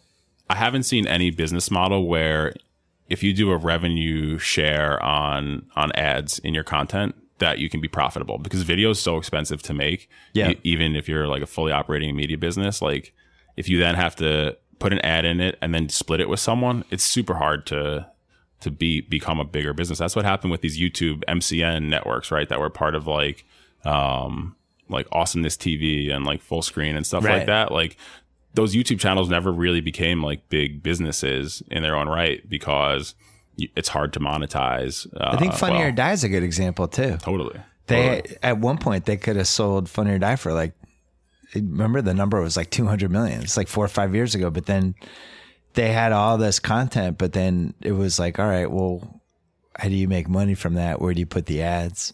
Yeah, and had they built a, a full service like agency the way Vice did within Funny or Die to just make the funniest ads for brands, It would've they'd probably ridiculous. have a huge business, right? And Yeah. and they build an app and they get they they sign a bunch of comedy talent that has a big They're still doing cool stuff, but I always felt like they had the inside road for a couple years there Yes, that they could have just basically dominated that whole the comedy slash YouTube world would have been theirs.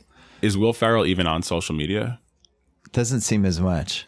Like, if he had just become like huge on Instagram and Twitter and Facebook, like his following alone for Funny or Die would have been worth up so much money, right? The, but part of the problem with that is he had so much success. It's like I didn't. He doesn't. If you don't need to be on that stuff, that's the athlete problem, right? Right. Like if you're making hundreds of millions of dollars a year, are you really going to take the time to have the the perfect, you know, Instagram or Facebook? And uh, LeBron is the one who's like, yes, this is important to me as a person for messages I want to get out, whether they're um, political or cultural or or basketball related, um, or for my businesses. Uh, and so he's he's been like the leader in that. And the question is, when will will there be a lot of other athletes who want to be who are as um, business savvy that will use their social media in that way I would say The Rock is the leader. Does he count as an athlete? Oh, yes I think Yes. The Rock is the is the number one greatest. He's the goat of social media, and in fact, you could say that HBO gave him Ballers just because he agreed to be in it. Because it's like mm-hmm. there's no way that show can't get an audience with his social. It could be the worst show of all time, Yeah. but his social media will still drive people to the show. Yeah. he's just a man. I can't believe how many people he reaches. that there's another perfect example of it's this is similar to the Kim Kardashian transition where like okay we go from football player at Miami to like sort of wild all over the place wrestler to like really buttoned up like movie star and Right. social media star and now he has he had this ad with Apple that came out this week that was like it was blew up on the internet and like that's as polished as you get of a transition right Yeah, it's Like, true. and now he could probably become president and he very well might um off of his social channels and, and his following You know what's funny though? I was there because I loved wrestling, especially late '90s, and uh, I always felt like he was overqualified to be a wrestler. I think a lot of people did. It was like this guy's actually too good. Like this guy's gonna leave wrestling and become an actor. Like Yeah, the yeah. promos that he would do in the ring with the mic were just unlike anything anybody was doing. And Yeah, the delivery of "Can you smell LL?" Oh, he was just yeah. he had such command of the room, and especially if you went in person and you saw it, his command of the room was it was like one of the great politicians or something. there were a lot of good guys in wrestling at that time, like him, him versus Stone Cold. one. Yeah, Steve he Austin, was still like, the best. Him and versus Stone Cold. He was the great. All right, last thing we got to talk about. Uh, you want to defend millennials. You Yeah. want to defend the millennial gen- generation. Yeah. Are are you t- going to take the other side on this? No, I mean my our whole site. I mean, millennials are the driving force of. I I learned this at Grantland. Young people know where shit's going, and they might stumble along the way a little bit, or they might be wrong a couple times, or their passion might be a little misdirected sometimes. But for the most part, they just have a better feel. Yeah, so I think it's that, but I think people give millennials a bad rap because they say like, "Oh, they're so entitled and they expect to just like be able to like go to the top quickly and they expect you to like treat them really well and communicate." Like, yes, of course. That's how businesses should be run. Like, Right. if you're amazing at what you do and you're you're 24 but you're the best at it, you shouldn't have to wait 10 years to get to VP or, you know, editor or something like that if if you're good and you're composed and uh, I think when you embrace the fact that they're just that millennials will will keep you honest and, and make you run your business the way it should be run in 2017, you have the best workforce because they work so millennials work so hard. Um, it's a mindset, right? Where you're just like always connected. It's not an age. Uh, you're willing to respond to emails on Saturday at 1 p.m. or at night when th- when that happens. Super, They're on call. Millennials are on call all the time because they're always aware of what's going on. Because they need that the stimulus of like, oh, a new email, oh, Yeah. like a new post is going out, Oh. like yeah, Notification. Yeah, and I'm technically I'm a millennial, so I'm I'm obviously pro millennial, but but I think it's just a mindset where you expect the place you work or the businesses you you shop from to be uh, have values and be open and transparent about what they are, whether you like them or not. So yeah, our our business is, is largely run by a millennial workforce too. I do think there's there's there's two groups of millennials from ages, and I've even noticed that with the people that have worked for us at Grantland and the Ringer, where Yeah, the people the people that grew up where they have no recollection of a world without email, texting, or the internet are wired slightly differently than the people maybe I'm going to say early 30s, early to mid 30s who also grew up with email internet, but it kind of came into their life at a certain thing. But like anybody who, let's say you're like 23, YouTube YouTube came in like 06 yep, so basically, by the time you're a teenager, streaming video was in your life. yep. That's a different generation than the generation right before. So it's almost, I don't know. Is there another word for millennials that are like the 25? Tate, what, what do they call the 25 and unders? It's you Gen have- Z, do you have Gen- anything? Generation Z. Gen Z. Gen Z's. Millennials are millennials are washed. That sounds like something millennials are over and done. That They're sounds old. like something I'd order at Sugarfish, the Gen Z. Uh, we need a new name for that. okay, we'll work on a new name for Gen Z. Uh, that's like the Gen Z. That's maybe you can on, with Logan Paul you can figure out uh, whoever whoever these kids you have on you can rename their generation. I was Gen X. Gen X was basically we had grunge music and nobody could get a job, and we had the writers had nowhere to write, and it was it was just it was a lot of melancholy with Gen X, yeah a lot of lot of introspection. yeah I think it's very different. Millennial my generation is like say how you feel at all times twenty four seven. Yeah, here's my opinion. yeah whether yeah whether it's warranted or not. Uh, My generation was tied together by a lot of uh, the same experiences because there weren't a lot of experiences to be had. right. So like I remember SNL was huge in the early 90s especially.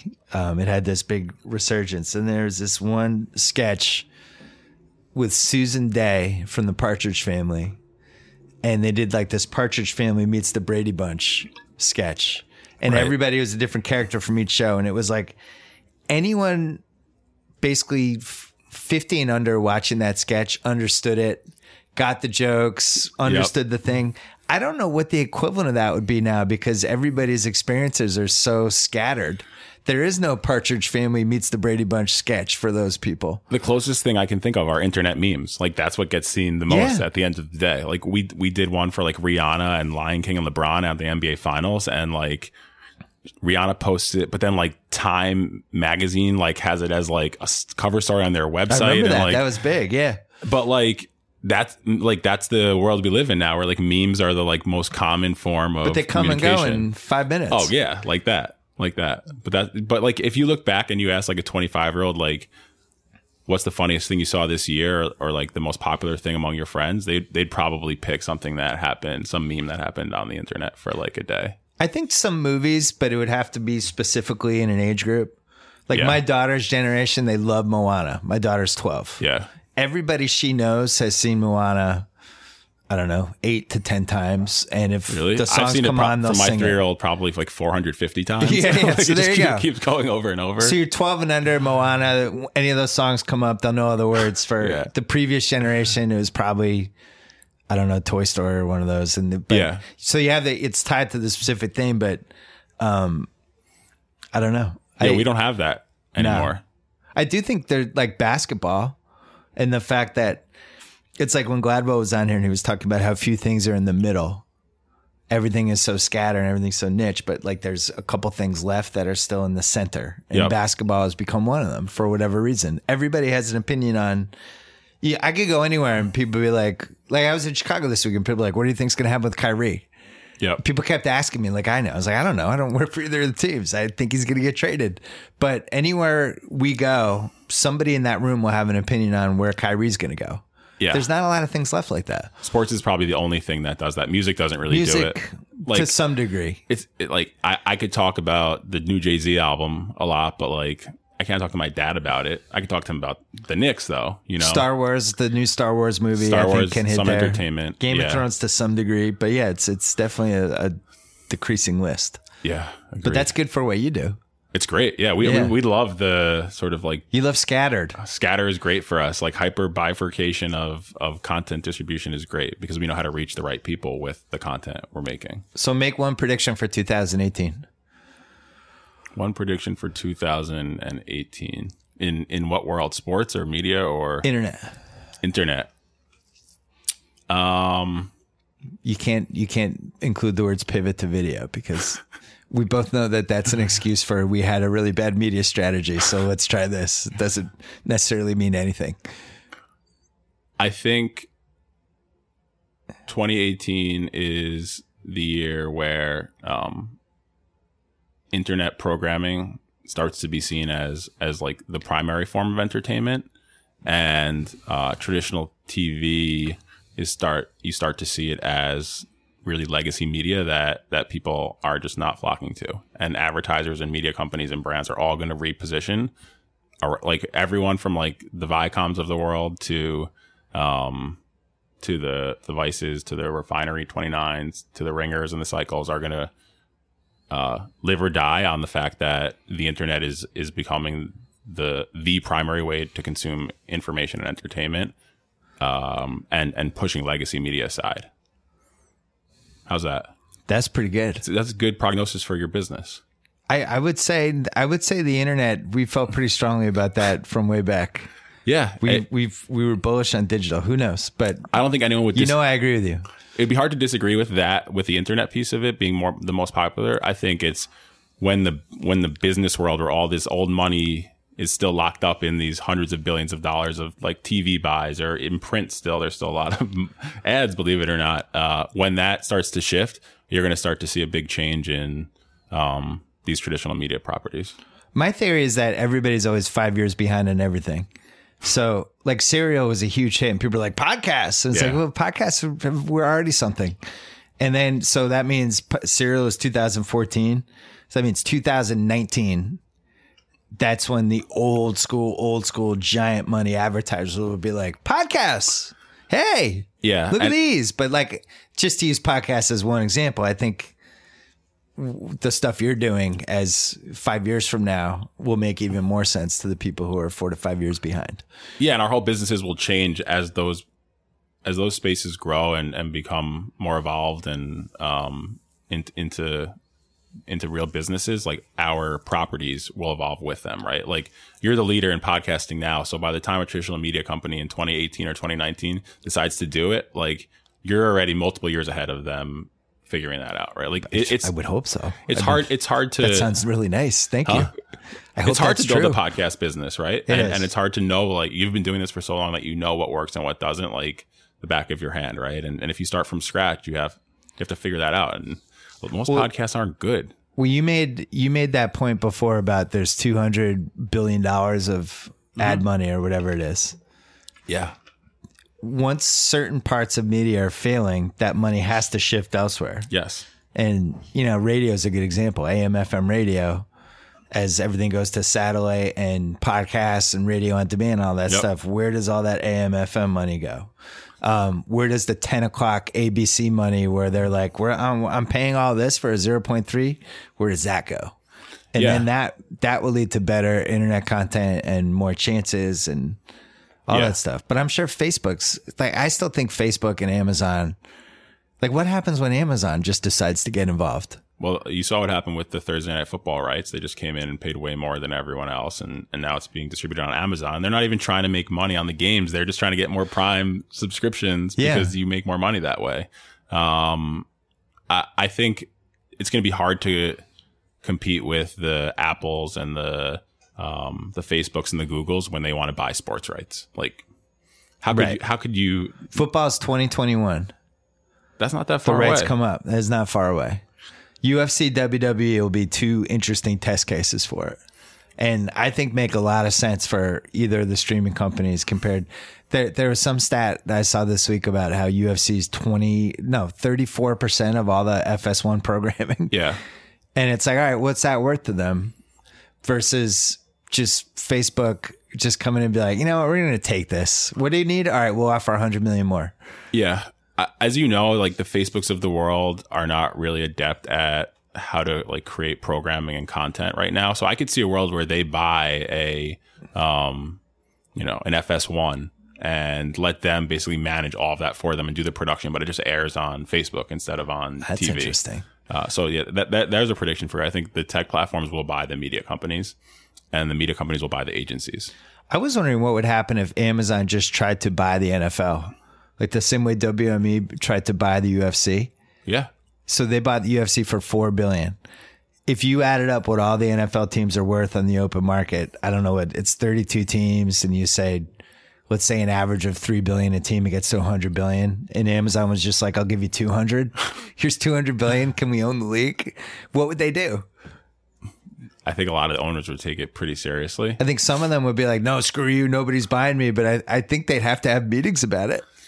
Yeah, that's similar to like the NBA player who cares about social media situation. Like when you have so much money, like you just do what you want to do. So the Right. NFL owners are like, You don't buy me. yeah, you can't buy me. But some of them will be like, yeah, you can absolutely buy me. I'll That was like the famous Bob Iger story when they hired Bob Iger to help uh, help with football in LA, and he had this whole plan, and some of the owners were like, "Who the fuck are you? I'm a rich guy. I don't I don't need your help. yeah. I've already made my money. Why are you telling us what you think should happen?" And they just and they went the other way. Being a commissioner of a league is got to be like one of the hardest jobs. But the, the number of personality, like really Oh wealthy God. personalities and egos you have to And deal if with. the NFL commissioner, I mean, which is funny because he's not good anyway, but wrangling those dudes, the most stubborn, old school money dudes on the planet, I think Adam Silver and the NBA has an easier job because some of those guys are kind of new, newer money, yes. newer thinkers, things like that. The football guys are just all old school. Let's keep things the way they are. We can't have anything change. That would be a nightmare. Yeah. The the new money helps a lot. That's why I like NBA All Star Weekend better than the Super Bowl, like any day of the week in terms of how much fun you have. LA next year. Oh yeah, I know. I already booked a hotel. Yeah. Um, Let's throw a party. we should. Let's do one. Let's do let's do a psycho ringer, and we'll get we'll get one famous athlete to put on the poster. we can definitely get the athletes, Famous athletes, pick pick fight now, fight for the poster spot. and we can get uh, Worldwide Wob and Shay to um to host something together because they're they're both they're bonding now over not being on like some kind of sports business journal like top hundred like thirty under thirty talents or something like that or whatever it is. The two of them got left off, and they're they're they each have an army on the internet of fans who who are very upset about this. So Is there a worldwide Wob, worldwide Wes tension? I feel don't. like Worldwide Wes probably doesn't know who World Wide Wob is because he's a- not on the internet that much. Yeah, I don't know what what happened to Wes. He's been kind of quiet, but He it back. Wob and Bleacher Report have a tension between each other. There's like Oh. a lot of beef going back and forth there between his fans. They get upset because they think uh, Bleacher Report takes some of his ideas, um, so they they have it out on online. There's like a whole Tate, what side are you on on Worldwide Wob versus Bleacher Report? I like Rob. He went to Carolina. He's a good Yes, guy. he did. There you go. All right, did. Tate's Tate's sign approval. Awesome. All right, Jason. Uh, how co- so we can follow you at Jason Stein on Twitter, Jason W Stein, Jason W Stein Twitter, um, at Cycle. at Cycle on Instagram and um, at by B Y C Y C L E. We can't buy at Cycle on Twitter. It drives me crazy. I've been messaging this person who um, is is in Asia and doesn't speak English, and we've been trying to buy it from them. So if anyone can help us get at Cycle on Twitter instead of buy Cycle, That's why we um, were Grantland 33 at Twitter. Some dude had Grantland, he just wasn't giving it up. Some dude in some weird, weird state in like Indiana or somewhere like that. He's just like, I'm not giving it up. like just just name the price Yeah. at Cycle on Twitter. We did. We were offering him money. No, They won't even respond to us. They won't even acknowledge that we're offering to pay them for their handle, and they they don't have any engagement on their tweets ever. thanks for coming on. This was fun. Thank you, Bill. Pleasure. All right, we're going to call my dad to talk about the uh, maybe possibly resurgent Red Sox and their hot rookie, and then also um, I'm going to ask him about the Kyrie Irving trade, and I'm going to ask him about Game of Thrones, most importantly. But first, a quick break to talk about Game of Thrones.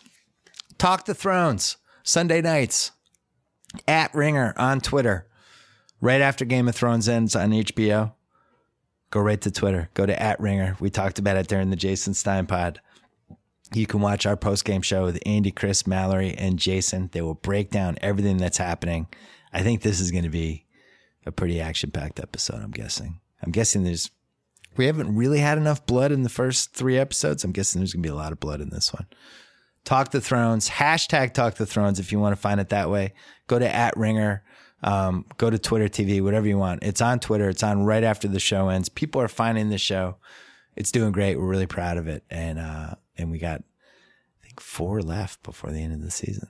So yeah, hashtag Talk the Thrones, Talk the Thrones, produced by The Ringer, and also the Binge Mode podcast with Mallory and Jason. If you want to hear two of the world's leading experts on Game of Thrones break down every episode about two days after it happens because they have to write their 22 page outline and really bang out all the plot points they want to do. But uh, you can subscribe subscribe to that too. Binge Mode, Game of Thrones. And don't forget to subscribe to our new podcasts that are coming out. The uh, Ringer FC, the new soccer pod, and of course the Rewatchables. Which, if you like this podcast, I'd have a hard time um, thinking that you would not like the Rewatchables. Anyway, all right, we're gonna call my dad right now. All right, this is totally impromptu. Fortunately for me, my dad is retired, and uh, and I can basically he's like it's like a bat phone. I can get him just about any time. We're gonna have Jason Stein in a second, but I just wanted to quickly talk about Rafael Devers. I was doing the intro for the pod, Dad, and I started getting excited about Rafael Devers. And man, I don't want to jinx this. I don't want to overreact, but um, we are both super duper duper duper duper duper excited about what we've seen so far. And I think I remember every young Red Sox guy since Fred Lynn. So going back to when I was five. And and he's way, way up there. Where does he rank for you from what you've seen so far in two weeks? Uh, you know, he's way up there. He, it's a it's a small sample, less than ten games, but everybody is really excited up here. This was a a team that was really dead after the All Star break, and they've had these small injuries, whether it's Pedroia or Benintendi going into a slump, or Betts not hitting like he hit last year, and the, looking at the players on the bench, they just didn't have much enthusiasm. So then you add this 20 year old kid who just has an infectious smile on his face all the time. I mean, w- whether he's making a play in the field or, I mean, he's he's hitting over 400 already, and a couple of home runs. But I, one of the announcers on the national broadcast made a really, I think, astute observation. His bat whips the way Adrian Beltre's bat whips, Yeah. and it, there's there's something special about that swing and the way the ball comes shooting off off the bat, uh, unlike most of the other players. So small sample size, but 20 years old, and suddenly the bench has life. You add him to Nunez, who just came on the team, obviously, and, How do you say his name? and it, it uh, Nunez, Nu- Nu- Nunez, Nunez. You have trouble with the Yeah, N with the little thing over it. Yeah. Yeah, I do go with that. Um, and and the bench is different, and the team is different, and Yeah. uh, you know you see him on the bench uh, during when he's not even up at bat and he's walking along in the dugout and he's smiling and he's high fiving people and this kid's having a good time. Our team is not a team of guys that are having a good time. Yeah, they really So- missed they really missed Ortiz in so many different They really ways. do. But definitely Yeah, the they- Jonny Gomes was talking about it last weekend about how um, Ortiz was. It wasn't just that he was the best hitter on the team, but he was the first guy to greet you when you reached the dugout after you had a scored a run or hit a home run. He was the guy that went and talked to you when you were in a slump. He was just like the the big brother slash father figure slash leader for everybody, and you could feel it when when the team's not doing well, especially the last couple weeks when they look dead. And I'm with you there. They, they, you knew there was going to be some up and down because guys weren't hitting and whatever. But uh, I think this kid did bring some excitement. And th- I mean, man, we've we've overreacted as so many Red Sox rookies over the years. I still remember thinking Kevin Morton was going to win five Cy Youngs, but Right. this kid there's a couple things that stands out one is the swing which is just like a gift from god i don't think there's no way to screw that swing up it's just beautiful to watch it's i you know i always thought if you go through the like the greatest swings in the history of the red sox manny's got it manny's still my number one manny still has the best swing i've ever seen i think hanley's strangely up there uh fred lynn Um, Benintendi has a good swing. benintendi is a nice one i think this dever hitting lately. no, I, I think he, you and I were talking about it this morning. I, I think he hit the rookie wall a little bit, but and now they're trying to Yeah. pace him a little bit more. But Devers just, man, it's it's it's uh, it's just beautiful to watch. I really I really it- like it is, watching him. And, and you know he uh, he's got power, and they need a little power in that lineup. Uh, that third base until about two weeks ago was a dead was a black hole, and suddenly, and, and again, I, I I guess the plan was to platoon him with Nunez. But with Pedroia out, yeah, Nunez playing second. So this kid's going to get a real shot. I mean, he'll be in there. He, looks just as good against righties and lefties so far, which is really tough for a rookie who's, again, 20 years old. So I, I, I'll say one more thing. Uh, you and I talked about this over the years. Sometimes there's a certain player where you don't want to miss his at bat. And uh, this is one of those players. He, he was going to bat fifth in the lineup last night if they didn't get rained out. That's crazy. I mean, he started at ninth, and now he's moved to fifth in the lineup. So when they brought him up, it was a total hail mary. It was like five days before the trade deadline. Third base, it's hard to explain to people who didn't watch the team how awful our third basemen were this year. Fat, Fat Pablo Sandoval, who my son, who just started following baseball this year, just immediately gravitated to. And uh, why the hell is he on the team? Why does he play? Just he, he was just awful. He was awful defensively and offensively. And then a bunch of you know this rotating cast of dudes that are really AAA guys, and then yeah, guys that really tried very hard. Yeah, they're their AAA guys. just not there. Yeah, and then poor Brock Holt coming back from concussion and vertigo, and and then so they bring they bring in the kid, and he comes in, and people are, are pronouncing him Devers and Devers like that. he kind of really came out of nowhere. He was in Double A like a month ago, and uh, Well, the other comparison people are making it was it was a little not quite a year ago. It was a little bit maybe later in uh, end of August, or or even maybe beginning of September when they brought Moncada up, and and uh, you know he may end up being a phenom for the White Sox, but he was horrible when yeah, when he just seemed overmatched. He seemed fast, He was, and, yeah. but but just raw. Yeah, he was overmatched. He was striking out. I think he, he was out, struck out like six, seven straight times. He was not good in the field. And now you bring up the next kid that was kind of behind him on the on the uh, minor league depth chart. This kid does not look overmatched. Yeah, I mean, but by this- but by June and July this year, I think he had risen. He he was like the fifth ranked prospect Oh, yeah, in baseball by July. Yeah, that wasn't the case though. A year ago, I, I think he's No. obviously has something going on. I've been impressed well, by um He's also only 19 years old a year ago. So right. I've been impressed. The three things: the swing is is just off the charts. The patience and the poise. And uh, you know, H- Tench and I, my buddy Hench, we text, we're texting during these games, and um, It's just the poise, patience, swing.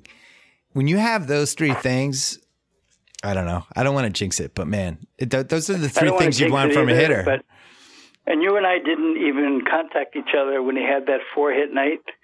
Uh, I've been trying not. I've been trying not to tweet about it. I've been. I've been really Yeah. reining myself in. Me too.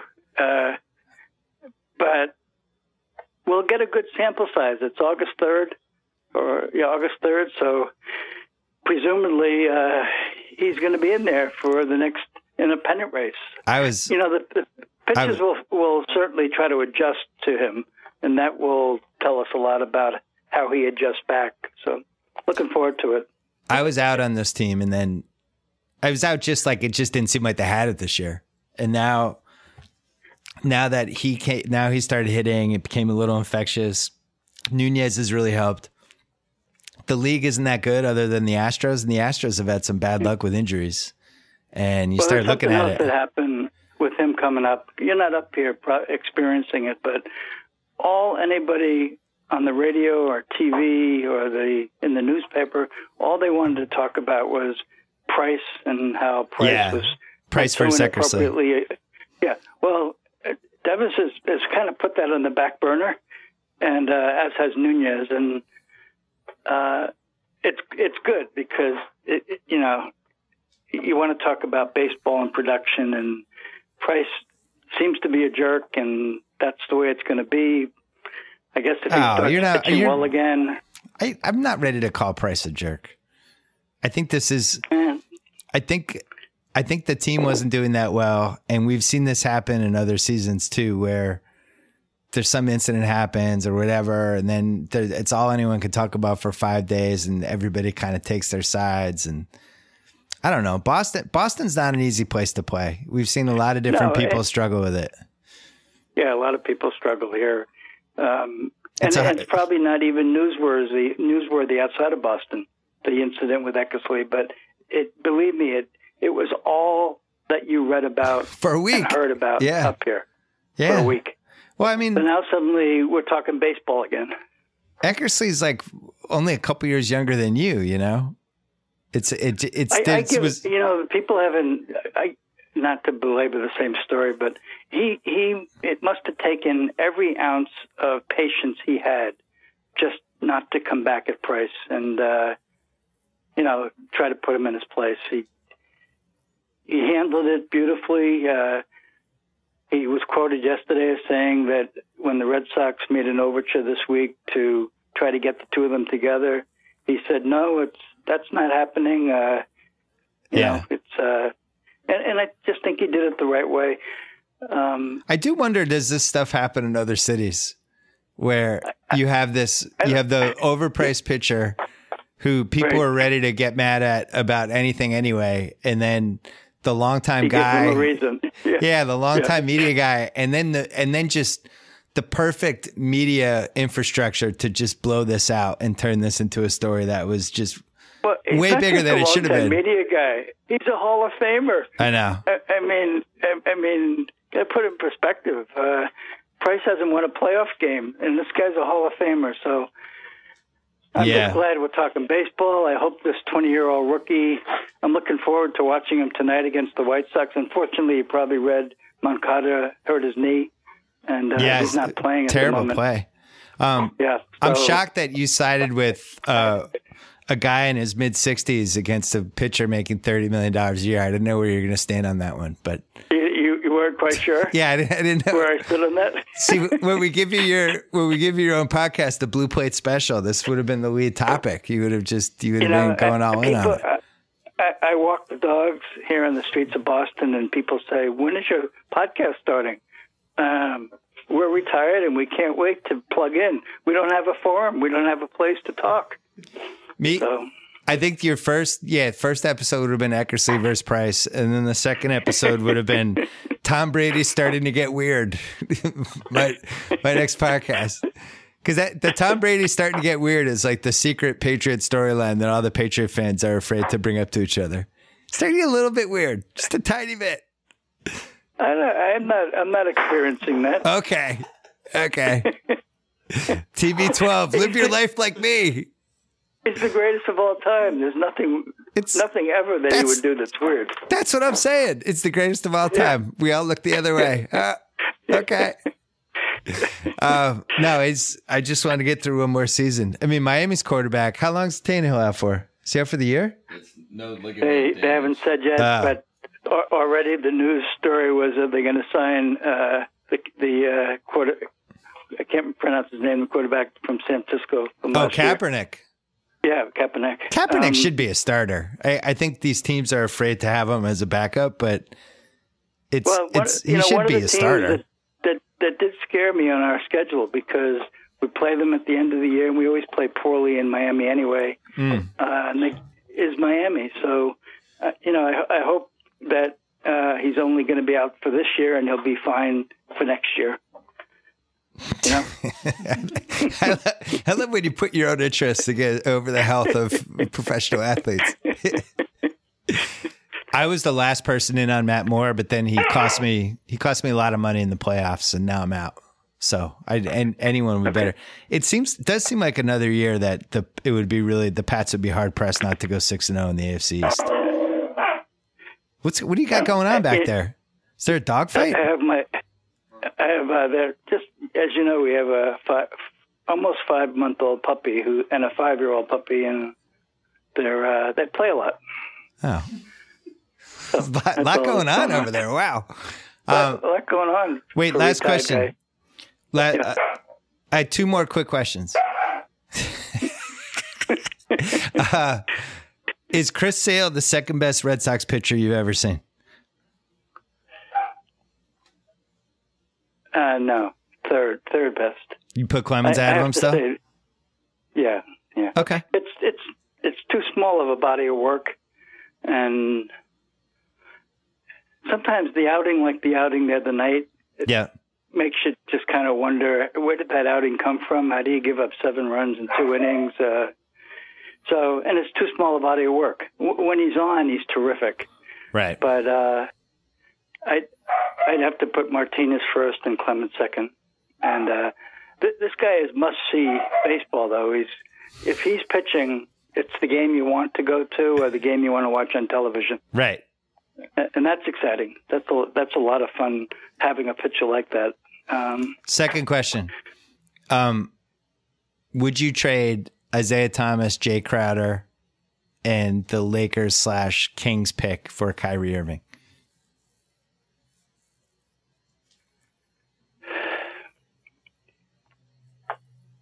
Um, yes. Just because you'd be getting rid of Jay Crowder? No. Okay. Just because uh, at the, I thought he was the scariest guy I saw in the playoffs. Uh, he was scarier than LeBron against us, anyway. This was this has been my argument for my three only weeks. concern, I the the reason I hesitated was uh, he's only had he only has two more years in his contract, and Right. you're it's not quite a rental, but to give up all of that for only two more years, it gives you a very short window, and then where are you? You've given up some pretty significant assets, particularly when you know Thomas wants to be here. So poor Um, Isaiah, who helped rejuvenate the Celtics and brought us to the conference finals, and you're driving him to the airport. Well, I was driving to the airport because we were dropping off Jay Crowder. It wasn't. He's in the car. Take him out of the truck. he was in the back seat. Yeah. Um, last question: Game of Thrones, which you finally started watching and you caught up on. I'm so glad that uh, I talked myself into watching Yeah, yeah, six yeah. years. Yeah, Yeah, yeah. and, and Um, and. I'm thoroughly thoroughly enjoying this year. And then I always watch uh, the uh, Twitter show that you guys are putting on, and it, it helps me to understand maybe a couple things I didn't quite get. Although I'm getting most of it, having binge watched 60 episodes in about three weeks. My mind is still pretty active in terms of what's going on. so what? Are, I what are don't your? know the history of some of it though. so what are your? Like if you, I guess, if you read the book, there's more that you know that's going on. I guess, right? yeah. The books. Yeah. So what are your predictions for the last four episodes? And you have to use the actual characters' names with the predictions. Uh, I can't do that. Um, well, the house, the the, uh, the old lady who got killed this week. Right. I liked her a lot. Yeah. So I didn't I didn't see that coming because she seemed to be a significant character. So that house Tyrell, so that whole that uh, whole house is out, is out of the way now. Yeah. Um, I'm not sure. I, I I'd be guessing like everybody else. I'll tell you the one guy I really don't like at all is the new character um, who came in on the boats. Lovejoy. Uh, yeah, I don't like him at all. Yeah. Okay. Uh, you don't I like him he- like you he- you you root against him or you like legitimately just don't like the character and think they made a mistake introducing him. Uh, both, Okay. actually. He he's, just doesn't seem to fit in, and I hope he gets killed off very quickly. Um, the other one who really weirds me out is the uh, young kid who fell and uh, got paralyzed, and now he's the, the uh, three-eyed something, and Yeah. uh, yeah, he's kind of weird. definitely he definitely has that age well as the show has got along. Yeah, I'd be worried if he was my son, but uh, Who's your favorite I- character? um, Jon Snow. Yeah, Jon Snow. Who's your favorite character? Um it's terrible, but I, I, I always root for Jaime Lannister. I'm in on Jaime Lannister. I like him. I, I, I like him myself. Um, I there- start there from the couple scenes, Oh go ahead. a couple scenes that still make me shiver. Yeah. One of them was when uh, the guy cut his hand off. Yeah. I didn't I didn't see that coming. And I, but I like him. He, he seems to have you know I was going to say he has act together except he's sleeping with his sister. Well, you take that guess- away, yeah, and and uh, some of the Yeah, other yeah. you'd have. It's kind of hard to take it away, but it's, if you took it away, he's he's a pretty gallant guy with great scruples and morals. But yeah, he is sleeping with his sister, and they did have three children together. So Hey, you know, can't Yeah. judge. You can't judge can't in judge. whatever whatever universe this is. If you haven't walked in his shoes, I guess you can't it. He is the Kingslayer. The uh, I I just feel like almost everybody is morally unredeemable on this show. So um, he's my favorite character. Just like I always enjoy when he's on, but I think like the one the one that I would root the most for is uh, the Queen of Dragons, the Mother of Dragons. I mean. more more so than Jon Snow. Yeah, I like Dany. I want Yeah. I want it to work out. Dany's Dany's arc. I also think uh, she's she's got some holes as a leader, and and uh, I I just worry that she's going to screw this up. Like Mallory thinks one of the dragons are going to die soon. I'm I'm concerned about that.